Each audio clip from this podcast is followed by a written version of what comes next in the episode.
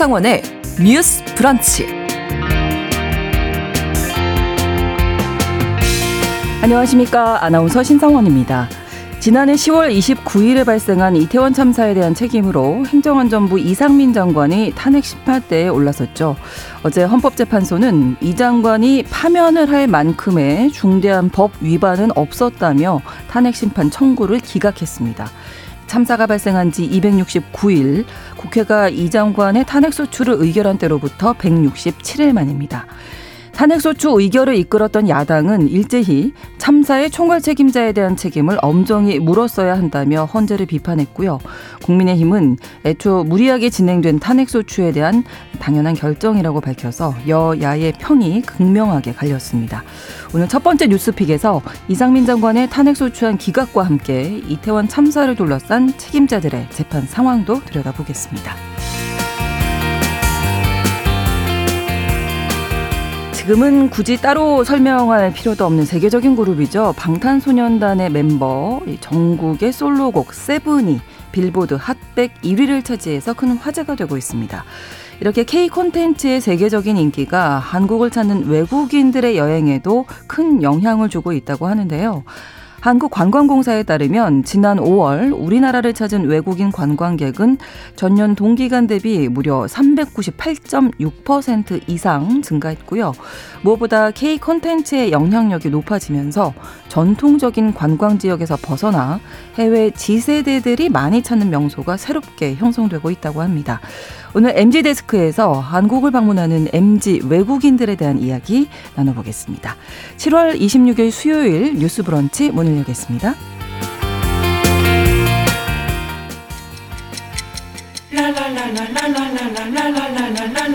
듣고 공감하고 진단합니다. 우리 사회를 바라보는 새로운 시선. 신성원의 뉴스 브런치 뉴스 픽. 뉴스 브런치 청취자 여러분과 함께 소통하며 만들어갑니다. 실시간으로 유튜브로 어, 저희 방송 장면 생방송 보실 수 있고요. 여러분의 의견 기다리고 있습니다. 짧은 문자 50원, 긴 문자 100원이 드는 샵 9730, 우물정 9730번 누르시면 문자 보내실 수 있고요. 라디오와 콩 앱으로도 많은 의견 기다리고 있겠습니다. 수요일의 뉴스픽 시사인 임지영 기자, 강전의 변호사 두 분과 함께하겠습니다. 어서 오세요. 네, 안녕하세요. 네, 안녕하세요. 네, 첫 번째 뉴스픽. 어제 헌법재판소가 이상민 행정안전부 장관의 탄핵소추안을 기각했는데 일단 이, 이 장관이 탄핵 심판 받기까지의 과정을 좀 임 기자님 정리해 주실까요? 네, 올해 2월이었죠. 국회가 이상민 장관에 대한 탄핵 소추안을 의결했습니다. 네. 그럼으로써 이제 장관의 업무가 직무 정지가 됐고요. 네. 이태원 참사 당시 부실 대응에 대한 책임을 물은 것인데요. 발의에는 더불어민주당, 정의당, 기본소득당 등 야당이 참여했습니다. 헌재가 검토한 세 가지는 네. 이렇습니다. 이 장관이 재난 예방 조치 의무를 다 했는가, 네. 또 사후에 재난 대응 조치가 적절했는가, 또 국가 공무원법에 따라 장관으로서 성실 품위 유지 의무를 지켰는가 이것들을 검토했습니다. 네. 야당이 탄핵 심판 최종 의견서에서 이 장관이 헌법과 재난 및 안전관리기본법 또 국가공무원법 등 4개 법률의 38가지 조항을 위반했다고 주장했습니다. 네. 그리고 야당이 이렇게 탄핵 심판을 청구하게 된 이유도 밝혔는데요. 윤석열 대통령이 지난해 12월이었죠. 국회가 이상민 장관 해임 건의안을 의결했는데 이 건의안을 거부했거든요. 음. 그래서 이태원 참사 책임을 묻기 위해서는 이 장관 탄핵밖에는 방법이 없었다. 이렇게 네. 주장을 했습니다. 국무위원이 탄핵 심판을 받은 건 헌정 사상 최초인데요. 네. 헌법은 공직자가 직무집행 과정에서 헌법이나 법률을 위반했을 때 파면할 수 있다고 규정하고 있습니다. 네. 2017년에 박근혜 당시 대통령이 그 최순실 씨의 국정 개입을 허용하고 대통령 권한을 남용해서 헌법과 국가공무원법을 위배했다는 등의 이유로 파면이 되기도 했습니다. 네. 음. 어제 이에 대해서 이제 헌재가 기각 결정을 내린 건데 네. 그 근거로 어떤 이야기를 하던가요? 네. 어제 이상민 행정안전부 장관 탄핵 심판 청구를 헌재가 기각을 하면서 이상민 네. 장관 일단 즉시 업무에 복귀를 하게 됐는데요. 네. 이거는 지난 2월 8일이었어요. 국회에서 이태원 참사 책임을 물어서 탄핵소추안을 의결을 했고 그때 바로 그 이상민 장관의 직무가 정지가 됐었습니다. 네. 167일 만에 업무에 복귀를 한 건데 좀 아까 임 기자님 말씀해 주셨지만 이 사건 쟁점은 세 가지였어요. 첫 번째로는 사전 예방 조치, 네. 그리고 두 번째는 사후 재난 대응, 그리고 마지막으로 사후 발언. 네. 이렇게 세 가지 부분에 있어서 이 장관이 헌법 과 법률 위반이 있었는가 이거를 살펴본 건데요. 네. 어, 좀 구체적으로 보면 사전 예방 조치에 대해서는 말하자면 다중 밀집 사고 예방, 대비 이런 것들을 제대로 하지 않았다. 이런 게 국회의 주장이었습니다. 하지만 현재는 미흡함이 있다고 해도 어, 이 장관이 헌법과 재난안전법 등을 위반했다라고까지 보기는 어렵다. 이렇게 판단을 했고요. 또 사후 재난 대응에 있어서는 어떤 내용이었냐면 국회에서는 참사 직후에 중앙 재난 안전 대책 본부 이런 거를 설치하고 운영하지 않았다라고 국회에서 주장을 했습니다. 그런데 헌재에서는 만약에 그 이 장관이 이 참사 발생 인지 후에 곧바로 중대본, 중수본을 설치 운영하지 않아서 긴급구조 및 긴급구조 지원 활동이 본래 기능을 제대로 수행할 수 없었다. 이렇게 단정하기는 어렵다라고 본 거죠. 네. 근데 그때 어떤 이야기를 하냐면 다만 이 재난 대응에 관한 국민의 기대에 부응하지 못하였다고 볼 여지는 있다 라는 말도 헌재에서 언급을 했습니다. 네. 또 마지막으로 사후 발언 관련해서 이게 조금 문제였는데요. 이상민 장관이 참사 바로 다음 날 긴급 현안 브리핑에서 이 참사 원인을 두고서 경찰이나 소방 인력 소방 인력을 미리 배치해서 해결할 수 있었던 문제는 아니었다. 음. 이러한 이야기를 해서 그때 좀 국민적인 공분이 있었죠. 그렇죠. 그리고 또 작년 12월 말에는 국회에서 국정조사가 있었는데 이때 이상민 장관이 80분의 시간을 낭비했다. 이 시간 동안 현장에서 많은 국민이 죽어가고 있었다. 이런 국회의원의 지적에 이상민 장관이 당시에 이미 골든타임이 지난 시간이었다라고 이렇게 말을 했습니다. 그래서 현재는 이 두 발언에 대해서 충분한 주의를 다한 것이라고 볼 수 없고 내용상도 부적절하다. 하지만 그럼에도 불구하고 네. 이 발언들로 인해서 재난 및 안전관리 업무에 관한 국민의 신뢰를 현저히 실추했다거나 파면을 정당할 정도로 어떤 행정의 기능이 훼손되었다고 단정하기 어렵다. 이렇게 봤습니다. 그러니까 어, 전체적으로 봤을 때 세 가지 다 있어서 헌재에서 완전히 어, 이상민 장관이 대응을 모두 다 잘했다라고 해서 기각 결정을 했다라기보다는 네, 네. 조금씩의 미흡함은 있음에도 불구하고 어 그것이 이렇게 파면을 정당할 정도는 아니다라고 했는데요. 결론적으로 이 결정문에서 어떤 내용이 나오냐면요. 이 사건 참사는 어느 하나의 원인이나 특정인에 의해 발생하고 확대된 것이 아니다.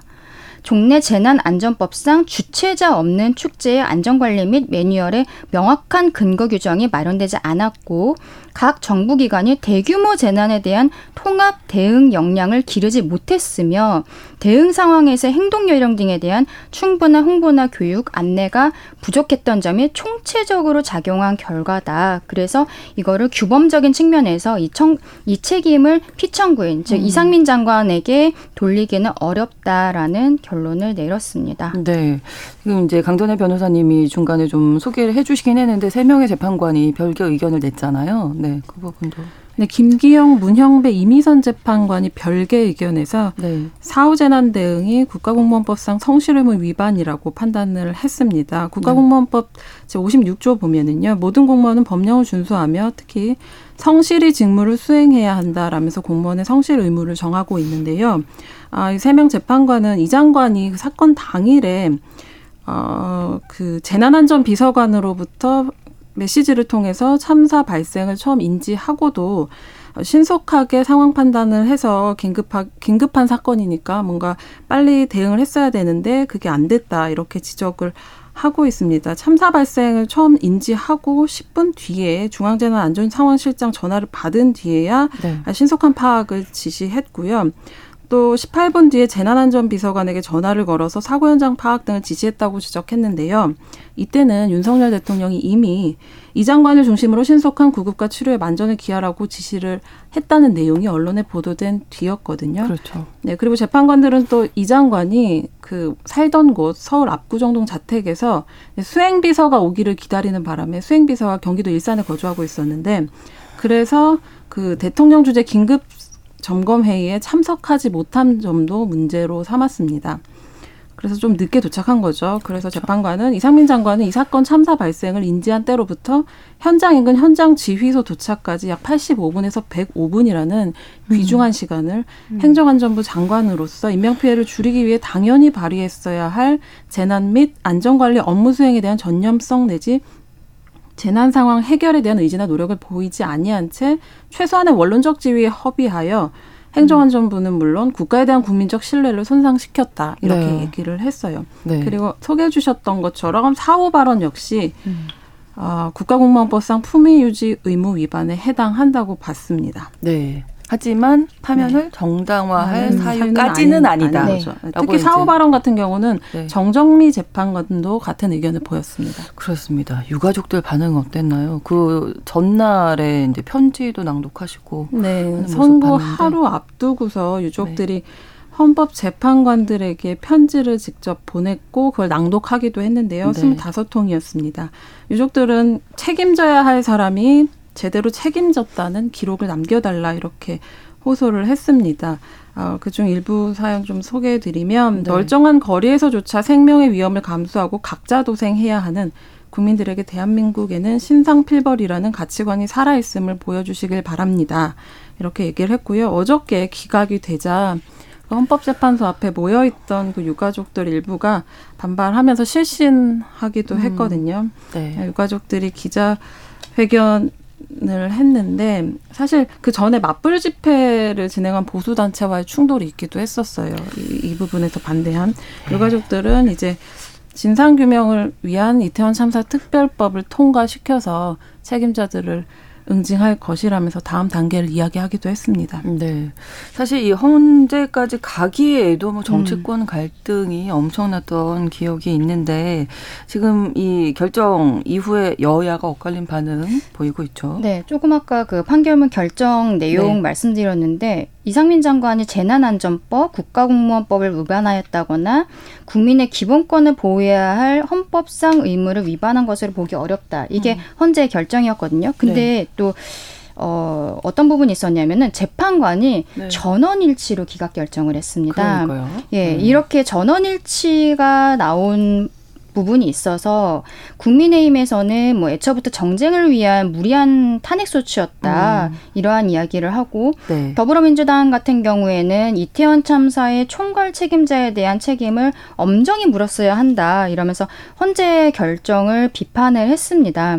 또 정의당 같은 경우에는 이정미 대표가 이제 이태원 참사 특별법 제정이 더욱 중요해졌다 이렇게 이야기를 했고요.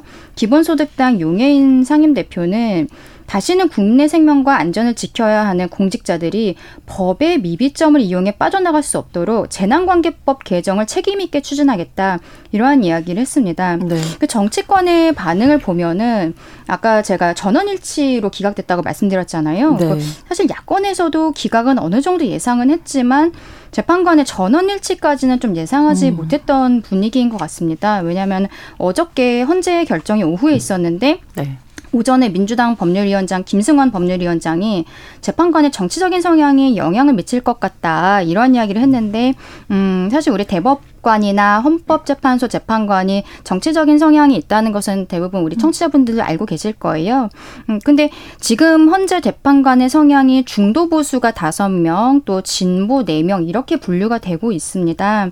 그래서 아마 민주당 측에서는 진보 네 명 중에서는 어 그래도 인용 의견이 음. 나오지 않을까라고 생각을 했던 것 같은데 네. 아까 임 기자님 얘기해 주신 것처럼 어네 분의 재판관이 약간의 다른 의견을 보였음에도 불구하고 결과적으로 결과적으로 이게 파면을 정당할 정도는 아니다라는 것에 대해서는 전원일치 결정이 나왔거든요. 그렇죠. 그래서 좀 어, 지금 민주당 쪽에서는 좀 당혹해하는 분위기가 음. 보이고 있습니다. 네. 이제 이태원 사건 이 참사 관련해서 결론이 내려진 첫 관련자가 이제 이상민 장관이 되겠는데 지금 시간이 꽤 많이 흘렀지만 아직 형사처벌이 전무한 상황이라고요. 네. 네, 지금 이태원 참사 관련해서 관련자들한테 적용된 혐의가 크게 네. 두 가지인데요. 첫 번째는 어, 참사 예방 및 구조 조치가 미흡했다. 이건 업무상 과실치사상 혐의이고요. 네. 또 참사 이후에 그 부분을 감추기 위해서 이제 허위 공문서 작성 및 보고서 삭제 부분이 있거든요. 이거는 네. 허위 공문서 작성 행사 및 증거인멸 교사인데 음.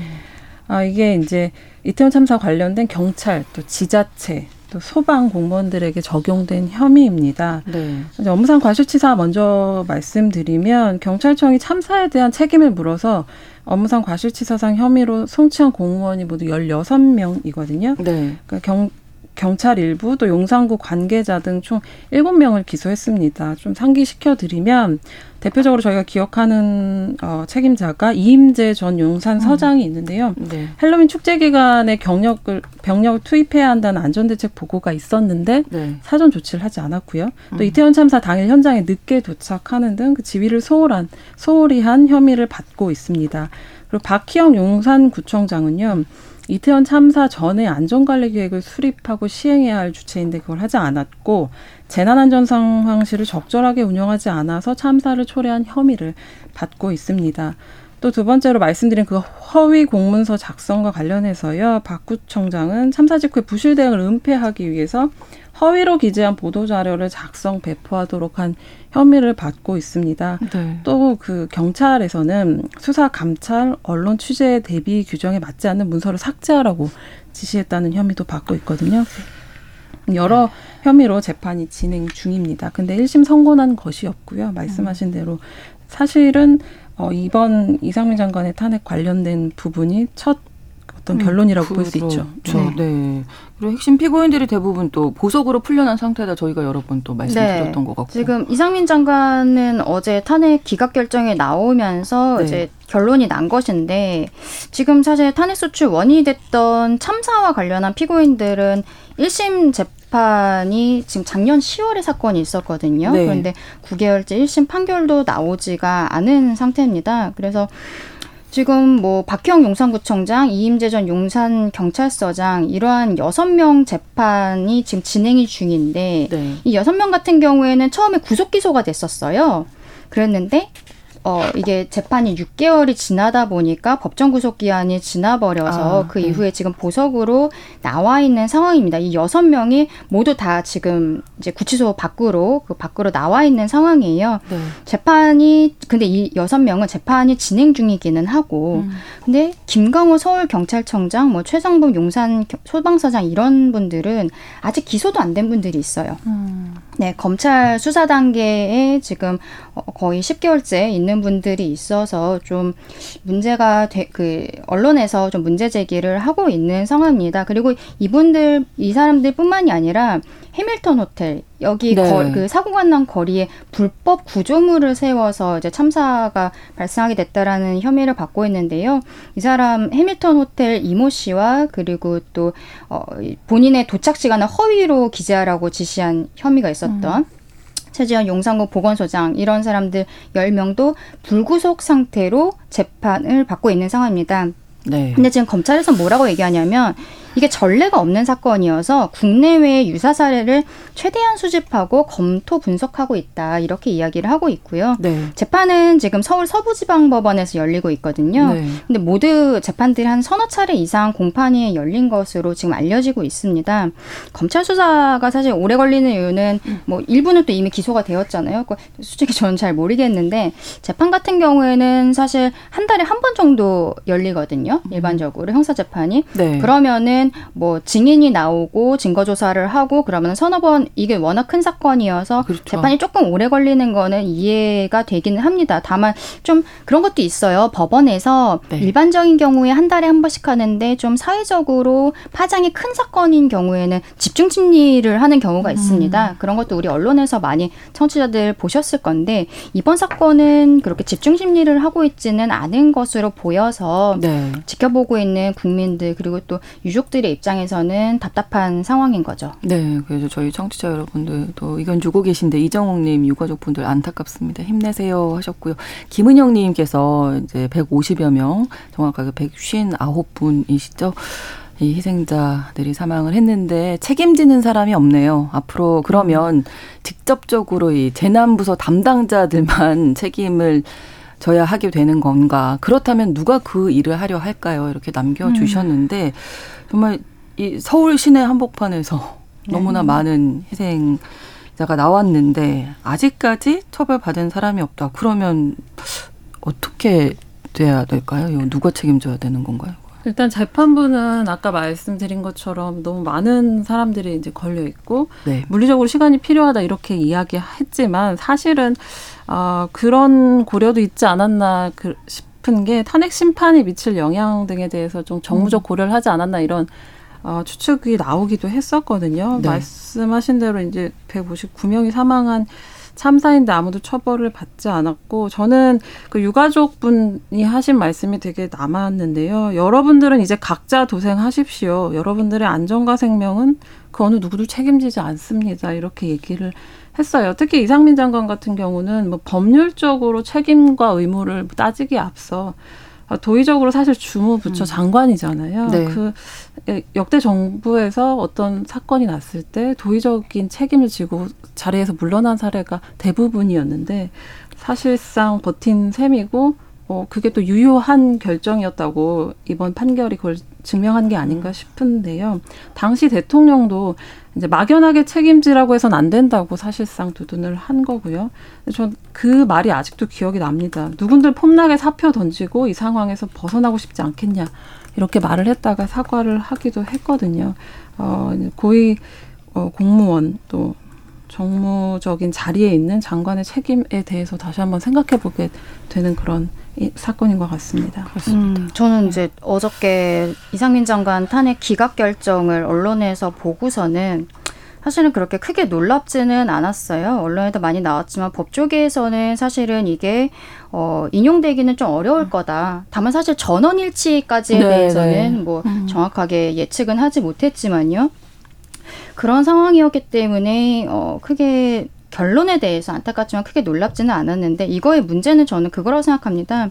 도의적이고 정치적인 책임이랑 법적인 책임은 사실은 별개거든요. 네. 이 사건이 일어났을 때 저는 정치인들이 좀 잘못했다고 생각을 해요. 이게 음. 어떠한 정쟁의 대상으로 갈 사건은 아니었다고 그렇죠. 생각을 합니다. 그랬는데 이거를 어떤 어 그 장관에 대해서 장관의 발언이 부적절했던 부분들이 있지만 그 좀 국민적인 공분을 이렇게 좀 한쪽으로 몰아가면서 정쟁화시켰던 음. 것이 저는 잘못이었다고 생각을 하고 그러면 그 당시에도 사실은 이게 탄핵이 어 탄핵 소치 의결을 할 때도 쉽지 않을 거다라는 것들이 언론에도 많이 나왔었는데 그때 유가족들은 사실은 이제 사랑하는 가족들이 사망한 지 얼마 되지 않았고 그때 정치인들이 와서 도와주겠다 잘 될 거다 이렇게 이야기를 하면은 사실은 마음이 혹할 수밖에 없는 거잖아요. 근데 결론적으로 이런 상황이 됐을 때 유가족들은 너무 황망한 거죠. 누구도 음. 그 유가족의 어떤 감정적이라든지 이런 부분들에 대해서 책임을 지지 않게 되고 유가족들은 여기에 매달리게 되는 겁니다. 사실은 근데 이게 본질적인 부분은 아니었다고 저는 생각하거든요. 그래서 굉장히 좀 안타까운 부분이고 그래서 아까 말씀드린 것 중에 이제 정치권의 반응 중에서 기본소득당 용해인 대표 같은 경우에는 좀 앞으로의 부분에 대해 이야기 를 했어요. 네. 법률을 개정한다든지 이런 제도적인 부분을 정비하는데 음. 노력하겠다라는 얘기를 했거든요. 저는 그게 정치인으로서는 맞는 발언이었다고 좀 생각을 합니다. 그리고 네. 정치계에서는 지금 또 어저께 탄핵이 기각이 됐기 때문에 이걸 특별법으로 하겠다 뭐 네. 뭐 이렇게 이야기를 하시는 분들이 있는데 안타깝지만 저는 특별법도 이번에 헌재 결정이 있었기 때문에 상당 음. 부분에 있어서 동력을 잃을 거라는 생각이 들어요. 왜냐하면 음. 헌법과 법률에 있어서 장관이 어, 탄핵이 될 만큼은 아니다라는 것이 명시적으로 나와버렸기 때문에 그리고 이제 그 업무 담당자들 같은 경우에는 지금 형사적으로 시간이 좀 걸리곤 있습니다만 뭐 조사도 받고 있고 그리고 형사 재판이 진행 중이지 않습니까? 네. 그런 상황에서 별건의 특별법을 이제 참사가 일어난 지 1년이 거의 다 돼가는 시점에서 그 제정을 한다는 것이 현실적으로 쉽지 않을 것 같거든요. 그래서 이런저런 상황을 봤을 때 유가족분들께서 진짜 너무 이제 답답하고 이런 네. 상황이실 것 같아서 저도 정말 너무 마음이 아픕니다. 네. 야권에서는 이제 특별법 빨리 진행돼야 한다 이런 얘기 나오고 있는데요. 이 이야기 잠시 후에 더 나눠보도록 하겠습니다. 2부 뉴스픽 이어가고요. 11시 30분부터 일부 지역에서는 해당 지역 방송 보내드립니다.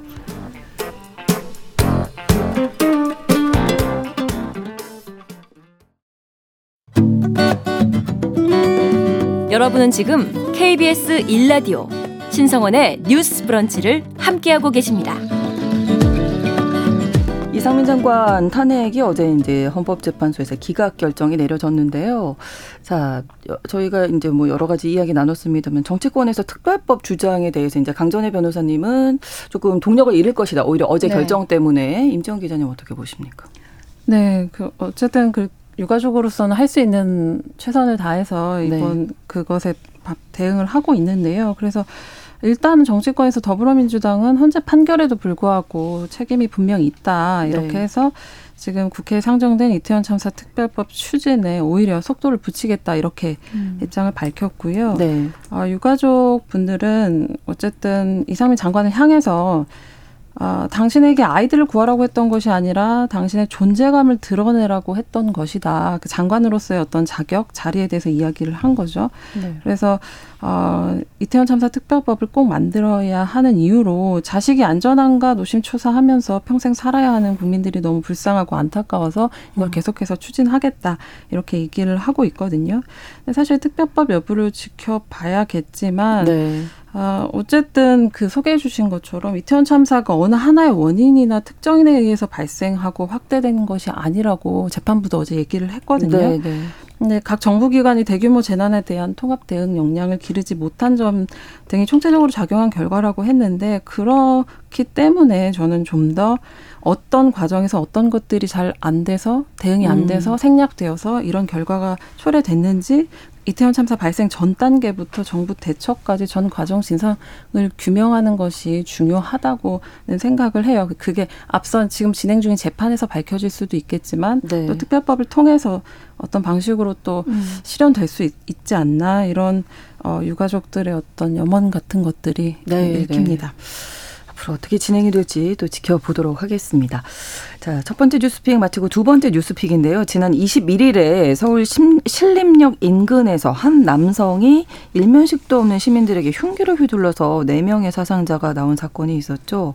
어, 시민들이 큰 충격에 빠졌는데 그 이후에 뭐 관련 영상이 또 유포되기도 했습니다. 일단 신림역 이 추모 공간에 꽃들이 계속 쌓이던데 이게 정말 어떻게 보면 한낮에 네. 대낮에 이게 믿을 수 없는 사건이 일어났어요. 네, 너무 충격적인데요. 네. 그 영상들이 영상이 지금 돌고 있는데 그 자체도 너무 신랄하고 네, 범행 장면이 그대로 담겨서 문제인데 음. 한 명이 숨지고 세 명이 크게 다쳤습니다. 서울 지하철 2호선 신림역 4번 출구 인근 삼각 골목에 아, 이 사건으로 숨진 20대 남성을 추모하는 시민들의 발걸음이 이어졌습니다. 그 추모 공간 벽면에 포스트잇이 붙기도 했는데요. 뭐 네. 일면식도 없지만 미안하다 이런 일이 있어서는 안 된다 반복돼선 안 된다 이런 얘기들이 적혀 있고요. 또 추모객들이 두고 간 국화꽃, 과자, 술, 음료 이런 것들도 놓여 있다고 합니다. 네. 피의자가 이제 그 할머니가 꾸짖어서 화가 났다 이러면서 네. 우발적인 사건처럼 진술을 했다고 알려졌는데 좀 수사를 해보니 조사를 해보니까 약간 계획 범죄 인 것 네. 같기도 하고 이게 어떻게 예, 밝혀질까요?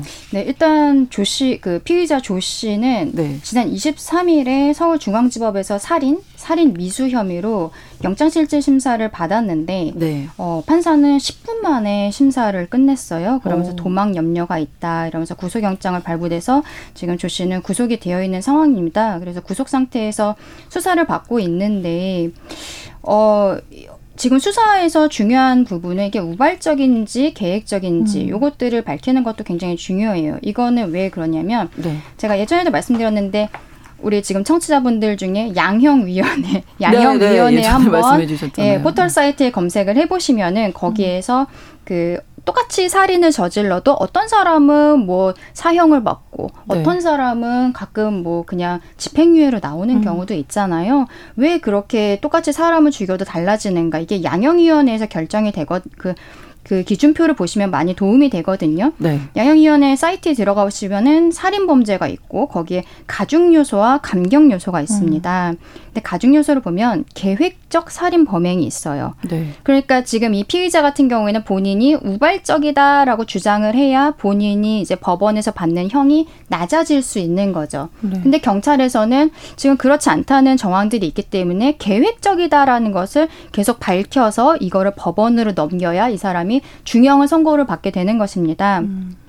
근데 이제 어제 언론에 보도가 됐는데 그 이 피의자가 범행 전에 자신의 휴대전화를 초기화했다는 것이 음. 밝혀졌어요. 네네. 네. 그래서 경찰에서는 계획 범죄 가능성에 무게를 두고 수사 중인데 또 지금까지 밝혀진 거를 보면은 할머니 집에서 범행 장소까지 두 차례 택시를 무임 승차를 했다고 합니다. 오. 네, 그리고 휴대폰 초기화한 것뿐만이 아니라 PC 같은 경우에는 망치로 음. 아예 물리적으로 파손을 했다고 해요. 이런 네. 정황들이 지금 나오고 있어서 경찰에서는 음. 어 지금 이제 휴대폰 같은 경우에는 포렌식을 해, 도 그 이미 초기화를 했기 때문에 그 초기화 이후의 내용만 확인이 가능하다라고 이야기를 하고 있는데 어쨌든 계획 범죄 가능성에 대해서 음.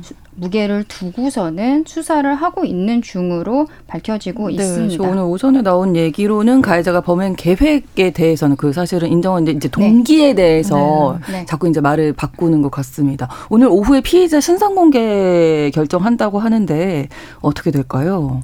어 저는 개인적으로는 좀 이번은 신상 공개가 될 것으로 음. 보입니다. 우리가 부산 돌려차기 네네네. 네, 네. 사건에 있어서 신상 공개될 때 신상 공개가 어떤 절차를 통해서 이루어지는지 말씀을 드렸었는데 신상 공개 위원회가 있어요.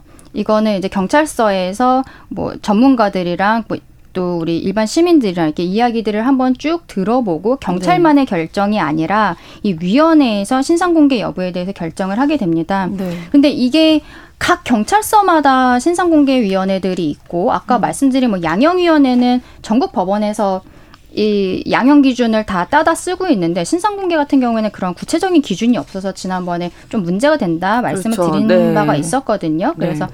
지금 법무부에서도 그 부분을 준비를 하고 있는 것으로 알고 있는데 어, 이 상황 같은 경우에는 사실 돌려차기 사건에서도 모르는 사람을 그렇죠. 이렇게 어, 가해를 했기 때문에 거기에 대한 국민적인 공분이 있었고 이런 부분들이 인정이 돼서 신상 공개가 됐는데 이번은 사실 살인과 살인 미수 네, 이런 상황이어서 신상공개위원회에서 아마도 공개가 되지 않을까라는 좀 생각은 듭니다. 네, 오늘 오후에 결정이 된다고 합니다. 또 한 가지가 온라인에서 아까 11시 뉴스에도 나왔었는데 26일 신림역에 신림역에서 여성 20명을 해치겠다. 뭐 이런 글을 올린 남성이 체포된 거죠. 네, 경찰이 그 신림역 살인 예고글을 작성한 20대 남성을 긴급 체포했습니다. 협박 혐의로 체포한 건데요. 음. 어, 그 남성은 어, 오후 2시쯤 어, 어제였죠. 네. 네.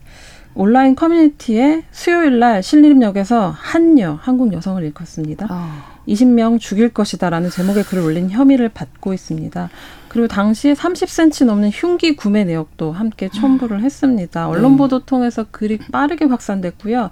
그렇게 되자 글을 삭제했다고 전해지고 있습니다. 경찰이 IP 추적해서 음. 수사망 네. 좁히 시작하자 어, 112 신고를 통해서 직접 자수 의사를 밝혀서 지구대에 이미 동행 됐습니다.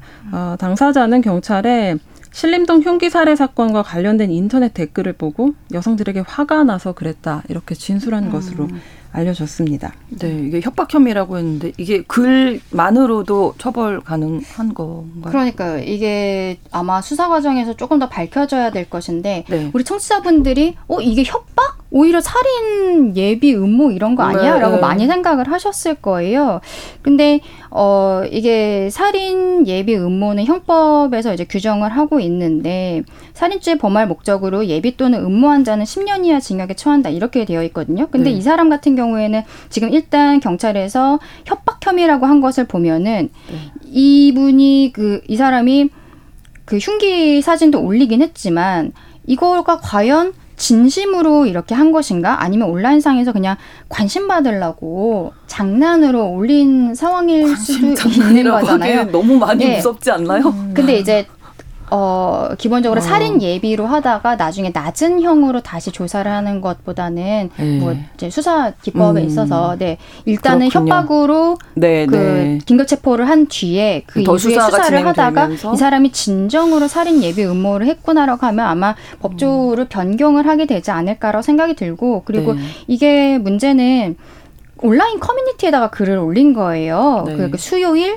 신림역 한국 여성 20명이라는 게 피해자를 특정했다고 볼 수 있을까라는 음. 것도 만약에 이 사람이 기소가 된다면 네. 법조계에서는 이 부분도 조금 왈가왈부가 있을 것 같습니다. 네, 좀 지켜봐야 되겠는데 자, 자꾸 이제 관계 없는 사람들 대상으로 한 이런 맞아요. 범죄가 일어나서 더 무서운 것 같습니다.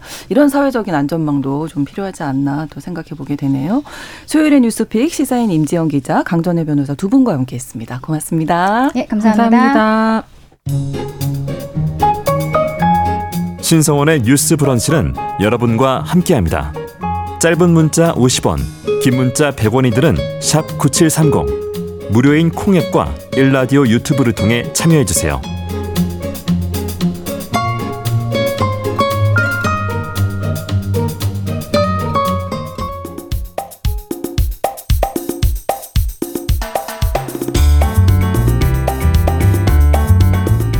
청년들의 시각으로 우리 사회를 진단합니다. 뉴스 브런치 MG 데스크. 네, MG 데스크 시작하기 전에 지금 방금 이제 기상 특보가 들어와서 좀 말씀드려야 될 것 같아요. 어, 오늘 11시 35분 철원군 지역에 호우 경보가 발효됐습니다. 호우 경보 비가 많이 오고 있는 상황인데요. 차량은 속도를 줄여서 운행하셔야 되겠고요. 물에 잠긴 도로 또 특히 지하차도 교량, 다리 등으로 통행하지 않도록 하시고 주변에 있는 분들에게도 많이 알려주시기 바랍니다. 그리고 저희 KBS 일라디오 들으시면서 또 관련 정보 계속 청취하시면 좋겠습니다. 11시 35분을 기해서 철원군 지역에 호우 경보가 발효됐다는 점 알려드리겠습니다. 자, MD데스크 대학내일 20대 연구소 이혜인 수석, MZ세대 트렌드를 쉽고 빠르게 전달하는 미디어 캐릿의 이시은 에디터, 오늘도 두 분과 함께 합니다. 어서 오세요. 안녕하세요. 자, 오늘은 어떤 주제를 가지고 오셨을까요? 네, 최근에 케이팝 아이돌 방탄소년단의 정국님이 또 네. 빌보드 핫백에서 1위를 차지했잖아요. 네. 또 뉴진스도 해외 글로벌 차트에서 괄목할 만한 성과를 내고 있는데요.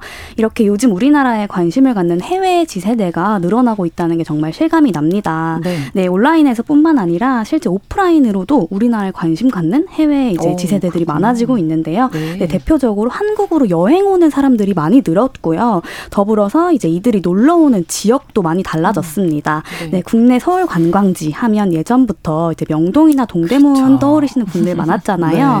네. 네. 요즘엔 다른 지역으로도 이제 바뀌었는데 이제 이따가 천천히 설명을 해드리겠습니다. 일단은 뭐 코로나 이 국면이 조금 풀린 것도 있지만 실제로 해외 여행객이 좀 많이 는 게 느껴져요. 어, 네, 네. 주변에서도. 데이터로도 완전 나타납니다. 네. 한국관광공사에 따르면 지난 5월 우리나라를 찾은 외국인 관광객이, 관광객이 네. 86만 명 정도 된다고 합니다. 네. 놀라운 건 전년 동기간 대비 무려 398.6%, 그러니까 400% 가량 증가한 수치인데요. 네. 여기서 이제 2분기 호텔업 또한 역대급으로 호황 중이라고 하고요. 지난달 현대백화점 무역센터점의 한 고급 브랜드 매장 매출은 60억 가량 된다는데 이중 절반 이상이 외국인 소비자였다고 합니다. 네. 네, 또 한 호텔 예약 플랫폼이 올 상반기 여행 트렌드 키워드를 발표했거든요. 네. 이제 그 중에서 한국 여행 수요가 급증했다를 주목할 만한 경향성으로 꼽기도 했습니다. 음. 네, 이 플랫폼에서 검색 데이터를 분석을 해봤는데요. 네. 어, 외국인 여행객들이 한국행 항공권을 검색한 비율이 전년 동기간 이제 대비를 해서 약 125%나 늘었다고 하고요. 어. 또 한국 호텔 검색량 또한 162%나 늘었다고 합니다.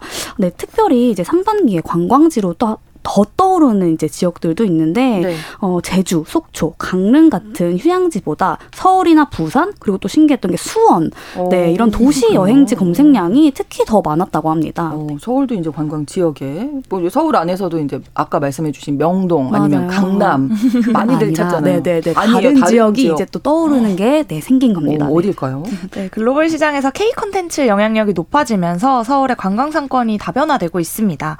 과거에는 명동, 동대문, 강남 등이 전통적인 관광지로 통했잖아요. 지금은 성수, 압구정 등 국내 지세대들이 찾아가는 진짜 핫플 저희도 그러네요. 많이 얘기했는데 여기를 찾아가려는 외국인들이 늘어나고 있습니다. 네. 이러한 변화를 사실 가장 빨리 체감하는 게 이제 화장품 편집숍들이에요. 네. KBT라고 많이들 부르죠. 그렇죠. 한 화장품 전문점에 따르면 올해 상반기 강남 성수 매장 외국인 매출 고객 수가 전년 대비 각각 10배, 8배 아. 이상 증가했다고 합니다. 물론 외국인 고객 비중이 가장 높은 곳은 여전히 명동이기는 한데요. 주목할 만한 점은 압구정, 성수 등 신흥상권으로 분류되는 매장에서 해외 지세대 매출이 좀 눈에 뜨게 늘고 있다는 점입니다. 네. 또 다른 지표 혹시 있을까요? 또 압구정에서 이제 문구 브랜드 하나 있어요. 네. 이제 여기 이제 flagship store가 있는데 이곳이 이제 최근에 해외 Z세대의 명소로 떠올랐다는 이제 뉴스가 있더라고요. 네. 또 7월 초에 오픈을 했는데 네. 평일 네. 평균 2,000명 그리고 음. 주말엔 3,000명 이상의 고객들이 아. 이제 방문을 하고 있고요. 네. 그리고 외국인 관광객 비율이 30% 이상을 차지한다고 합니다. 네, 구매 단가도 내국인의 두 배 수준으로 좀 높고요. 그리고 아. 사실 어. 이 브랜드가 이제 기존에 해외에서 많이 알려진 브랜드는 아니었어요. 있어요. 네. 근데 이 동네에 이제 외국인 유동 인구가 점점 늘어나기 시작하니까 음. 자연스럽게 방문객 또한 이제 증가를 한 것으로 보입니다. 네. 네. 네 그리고 또 좀 신기했던 게 성수에 이제 좀 데이트를 하려고 놀러 갔는데 네. 외국인 관광객들이 정말 많아졌더라고요. 음. 사실 여기 관광지라고 이제 유명했던 곳은 아니었잖아요. 네. 네. 네. 그래서 좀 신기하다는 생각이 들기도 했고요. 네, 이렇게 성수나 압구정 등 요즘 우리나라 Z세대가 정말 실제로 많이 찾는 동네에 놀러 오고 싶은 욕구가 점점 커지고 있다. 있다는 음. 거고요. 이 또한 케이팝 아티스트의 영향력이 굉장히 큽니다. 네. 예를 들면 압구정에는 네. 요즘 이제 2030 세대라면 또 하나쯤은 갖고 있다는 그 선글라스 브랜드 있잖아요. 네, 네. 네, 그 쇼룸이 있는데 이제 이 브랜드 모델이 블랙핑크의 제니였어요. 아. 네, 그래서 제니가 이제 SNS에 이 쇼룸에서 찍은 사진들을 굉장히 많이 올렸고 음, 거기가 그, 어디냐 이제 찾아서 그렇죠. 맞아요. 그리고 그 공식 이제 어, 쇼 공식 SNS에서도 아. 제니의 이제 사진들을 막 많이 올렸는데 네. 이런 이런 것들을 이제 보고 아 제니가 찾은 매장이고 제니는 이곳에서 사진을 찍었고 이러면서 음. 입소문이 난 거예요. 네. 그래서 성지순례를 하러 간다는 외국인 팬들이 굉장히 많았고 이런 식으로 이제 케이팝 아이돌과 연관된 장소가 있는 지역으로 찾아가는 젊은 해외 친구들이 늘어나고 있다고 볼 수 있습니다. 네. 자, 그러면 케이팝 아티스트의 영향을 받은 외국인 관광객들의 필수 코스 한번 알아볼까요? 몇 군데만 소개해 주시죠. 네. 먼저 성수동에 한 명품 브랜드 카페를 들 수 있을 것 같은데요. 네. 지난해 6월 flagship store를 성수에 오픈해서 음. 이미 이제 국내에서는 한 차례 화제가 된 적이 있었습니다. 음. 이 공간을 SNS에 인증하는 셀럽들도 많았고요. 네. 해외에서도 유명한 연예인들이 내한하면서 너도 나도 찾아가자 관심을 갖는 글로벌 팬들이 생겼어요. 그러니까 재밌는 거는 이 카페에 들어가서 뭔가를 음. 보는 게 아니라 그 외관이 예쁘니까 그 외관 정원 앞에서 같이 아. 인증샷을 찍거나 뭐 여기 들렸다라고 이렇게 네. 기념사진을 찍는 문화가 음. 많이 확산되고 있다는 것입니다. 네. 아, 네. 또 성수 콘서트에 이어서 종로를 찾는 케이팝 팬들이 굉장히 많은데 네. 이제 하이커그라운드라고 한국 관광 홍보관이 종로에 있습니다. 아, 네. 네. 여기서는 다양한 케이팝 문화를 체험해 볼 수 있는 zone을 따로 마련을 해 두었는데 예를 들면 직접 뮤직비디오나 음악 방송 무대를 찍을 수 있도록 꾸며진 이제 케이팝 그라운드 공간이 있어요. 아, 좋아하겠는데요. 네, 그래서 이곳을 들르는 관광객들이 굉장히 많고 네. 어떻게 보면 이제 무료로 케이팝 음. 문화를 이제 체험을 할 수 있는 공간이잖아요. 네. 그래서 이제 반응이 좋은 걸로 보입니다. 음. 네. 네. 이 밖에도 랜덤 다이버시티라는 전시를 보러 잠실까지 놀러 가는 외국인들도 많아졌습니다. 음. 네. 이 전시에서는 좀 다양한 체험을 할 수 있는데 그 중에 좀 인기인 게 특정 사진을 보고 뇌파를 측정해서 오. 어. 그 뇌파에 읽히는 감정을 색으로 만들어주는 체험이 굉장히 오, 유명합니다. 흥미롭네요. 네, 추출된 네. 색은 액체 형태로 작은 병에 담겨서 잉크로 나오는데 네. 이 전시를 즐기는 분들이 대부분 케이팝 팬들이래요. 오. 이유인 즉슨 내가 좋아하는 멤버 사진을 보면 서 이제 그 아, 네, 그내 뇌파가 어떻게 네, 네. 변하는지 네, 네, 맞아요. 아. 그래서 그거를 이제 하나의 잉크로 만드는 게 덕질 문화인 거죠. 그러면 내가 이제 내가 제일 좋아하는 최애 멤버를 봤을 때 떠올리는 감정이 색으로 추출되고 그게 음. 나만의 아이돌 굿즈가 그러네요. 되는 셈이죠. 그래서 실제로 방문 후기를 보면 방탄소년단 누구누구 멤버 팬인데 네. 뭐 방탄 굿즈 검색하니까 이 전시가 나오더라. 그래서 음. 한국 놀러 올 때 이미 이제 자기 관광 코스로 예약을 해두게 됐다라는 음. 외국인들의 후기도 많이 있었습니다. 소개해 주신 이곳들 잘 모르시면 이제 MG가 아니라고 다 처음 들어봐갖고 근데 이렇게 장소가 바뀐 배경이 있. 있을 텐데요. 아, 네. 뭐 네. 아무래도 뭐 SNS나 유튜브 영향이 굉장히 크겠죠. 이제 그렇죠. 먼저 이제 우리나라 지세대가 해외 여행을 할 때 어떻게 장소를 찾는지 먼저 좀 얘기를 해보면 좋을 네. 것 같은데요. 이제 우리는 그러니까 저, 저 같은 경우에도 포털 사이트에 이제 땡땡 여행, 뭐 땡땡 관광지 이런 것들을 이제 검색을 해가지고 찾거든요. 그렇군요. 네, 저랑 네. 비슷하시네요. 네. 다행입니다. 그래서 이제 그 나라의 아티스트나 이제 인플루언서들을 팔로우하는 거예요. 그래서 음. 그들이 어떤 지역에 자주 놀러 가는지를 이제 지켜본 뒤에 그대로 이제 따라가는 경우가 많은 거고요. 아. 네, 이제 외국인 Z세대가 한국에 놀러 올 때도 똑같습니다. 음. 네, 한국에서 이제 유명한 틱토커라든지 아니면 네. 뭐 유튜버들이라든지 아니면 그 아이돌 분들이라든지 이제 팔로우를 딱 해놓고 네. 그들이 이제 주말에 어디를 놀러 가는지 그 일상을 하나씩 들여다 보는 거예요. 그래서 어. 이제 번역기로 내가 가고 싶은 동네를 이제 그 나라 말로 이제 바꿔보는 거죠. 그래서 이제 SNS에 검색을 하면 그와 관련된 장소들이 이제 쫙 뜨게 되고요. 그렇죠. 네, 네. 네, 그렇게 되면 이제 이렇게 똑똑하게 이제 여행지를 서치하는 글로벌 지세대가 참 늘고 있다라고 이제 어, 느껴집니다. 기술을 뭐 제대로 활용하시네요. 네, 그리고 네. 키워드도 약간 변화했는데 네. 이제 요즘 어떤 지역에 놀러 갈 때 땡땡 여행이라고 키워드를 자주 붙여서 사용하는데요. 네. 사실 우리는 이제 지역명으로 붙여서 뭐, 뭐 서울 여행, 서울 여행, 뭐, 뭐 제주 여행 뭐 맞아요. 뭐 이렇게 하잖아요. 네, 훨씬 더 큰 단위의 지역을 붙였었다면 네. 이제는 이제 같은 서울에 살면서 성수에 음. 가는 것도 성수 여행 이렇게 아. 더 작은 단위에 대해서도 여행이라고 붙여서 아. 표현하는 거예요. 네. 그래서 개인의 게시물을 올릴 때 뭐 성수, 성수 호수 여행 그리고 그 상위에 있는 서울 여행이라는 음. 해시태그를 달아서 이제 올리게 되겠죠. 아. 그러면 요 해시태그를 통해서 국내 지세대, 지세대뿐 아니라 아까 말씀하신 번역기를 돌린 이제 이 해외에 있는 SNS 사용자들까지도 음. 그 사진이 알고리즘에 뜨게 되고요. 네. 그래서 이제 내국인 사이에서만 알려진 장소들이 점차 해외에서도 계속 알려지게 되는 겁니다. 음. 사실 이제 글로벌 플랫폼이라고 부르는 다른 나라 사람들과 쉽게 소통할 수 있는 플랫폼이 많아지다 보니까 그렇죠. 자연스럽게 생긴 변화라고도 보여 달라집니다. 아, 그러면 이 해시태그도 잘 달아야겠네요. 그렇죠. 네, 많은 사람들에게 도움을 주려면 여행기를 담은 영상도 또 많이들 요즘에 보더라고요. 네, 아까 말씀드렸던 이제 유튜브 영향이 여기랑 이제 일맥상통할 것 같은데 이제 네. 올해 해외 여행에 이제 가겠다라고 말했던 이제 20대 초반 대학생들이랑 이제 네. 어디로 여행을 갈 거냐라는 이제 인터뷰를 했어요. 그랬더니 음. 가까운 나라 뭐 일본이나 대만 뭐 음. 이렇게 갈 갈 이제 계획이 있다고라고 했는데 이제 그때 일본 유튜버 브이로그를 보고 여행 계획 계획을 다 짰다고 하는 거예요. 그러니까 이 되게 유명한 이제 브이로그 vlogger를 이제 네. 보고 이들이 주말에 어디 어디 어디 어디에 아. 갔다라고 이제 그 영상을 올릴 거잖아요. 그래서 네. 어 그냥 이대로 똑같이 가면 돼요라고 하는 거예요. 너무 신기하잖아요. 그러네요. 네, 이제 반대로 한국에서 유명한 유튜버들도 있을 거잖아요. 그래서 그렇죠. 그들을 팔로우하는 해외 Z세대들도 정말 많은데 어. 이제 그들의 브이로그를 참고해서 여행 계획을 짜는 외국인들이 정말 많고요. 네. 그리고 그 한국 이제 20대들이 좋아하는 cosmetic 브랜드가 하나 있어요. 네. 이제 요게 이제 삼청동에 있거든요. 근데 아. 삼청동 통해 이제 flagship store가 오픈을 했을 때 네. 이제 핫플 좋아하는 이제 10대, 20대들이 다 여기 이제 놀러 갔다라고 이제 브이로그를 올린 거예요. 우리나라 이제 학생들이. 네.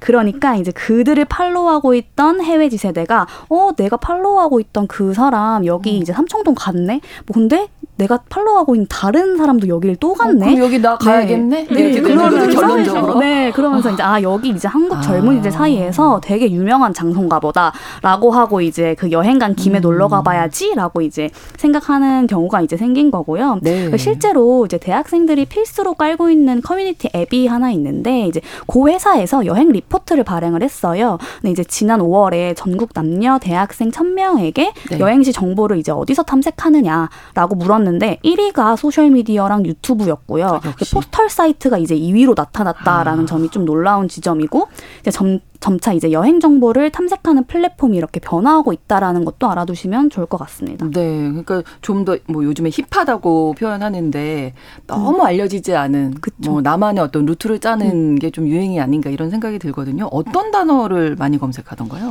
네, 재미있는 조사 결과가 있어서 하나 알려드리려고 하는데요. 네. 이제 방한했던 외국 관광객들을 대상으로 네. 숙소 예약부터 콘서트 예약 등 종합 서비스를 제공하는 이제 국내 여행 플랫폼이 조사를 진행했습니다. 네. 올해 상 상반기 사진관을 검색한 외국인들이 굉장히 사진관. 많았다고 해요. 아. 네, 일본, 대만, 영어권 국가에서 이제 한복 이 가장 많이 검색된 단어인데 그 다음으로 사진관을 검색한 비율이 특히 높아졌다고 합니다. 그래서 사진관을 체험하는 이 체험권 거래 건수 또한 지난해 하반기에 비해서 213% 증가했고요. 음, 네. 검색만 한 게 아니라 실제 한국에 놀러 올 때 보통 기념 사진을 남기기도 하니까 이 사진관을 예약하고 방문하는 외국인들이 많다는 거죠. 아, 네. 사실 생각해 보면 국내에서도 최근 이제 증명 사진들 색지에서 이렇게 색 돼가지고 찍는 거 굉장히 네, 많이 네. 유행했거든요. 이런 프로필 사진들처럼 특색 있는 사진들이 한국 스타일이다라고 생각을 하고 음. 이런 흐름을 방한하는 외국인들도 잽싸게 쫓아가고 있는 것으로 네. 보입니다. 화보 같은 사진도 많이 찍으시던데. 그렇죠. 그런 화보 같은 사진 요즘 굉장히 많이 찍는데 네. 연예인들이 이제 찍는 그 모습을 그대로 일반인한테도 이렇게 찍어주는 스튜디오가 굉장히 많아요. 네. 그래서 그런 스튜디오가 이제 한남동, 연남동, 성수동 쪽에 이제 몰려 있다 보니까 네. 그 동네에서 뭐 2차, 3차로 놀러 가는 이제 장소를 검색하는 이들도 많아지고 있다고 볼 수 있습니다. 네. 아무튼 오늘 MZ 데스크에서는 해외 Z세대들은 우리 한국 여행을 어떻게 하는지 또 자세히 알아봤습니다. 어, 대학내일 20대 연구소 이혜인 수석, 미디어 캐릿 이시은 에디터 두 분과 함께했습니다. 오늘 고맙습니다. 네, 감사합니다. 감사합니다. 이야기 나왔던 BTS 정국의 Seven clean version 들으면서 오늘 뉴스 브런치 수요일 순서 마치겠습니다. 저는 내일 11시 5분에 다시 오겠습니다. 고맙습니다.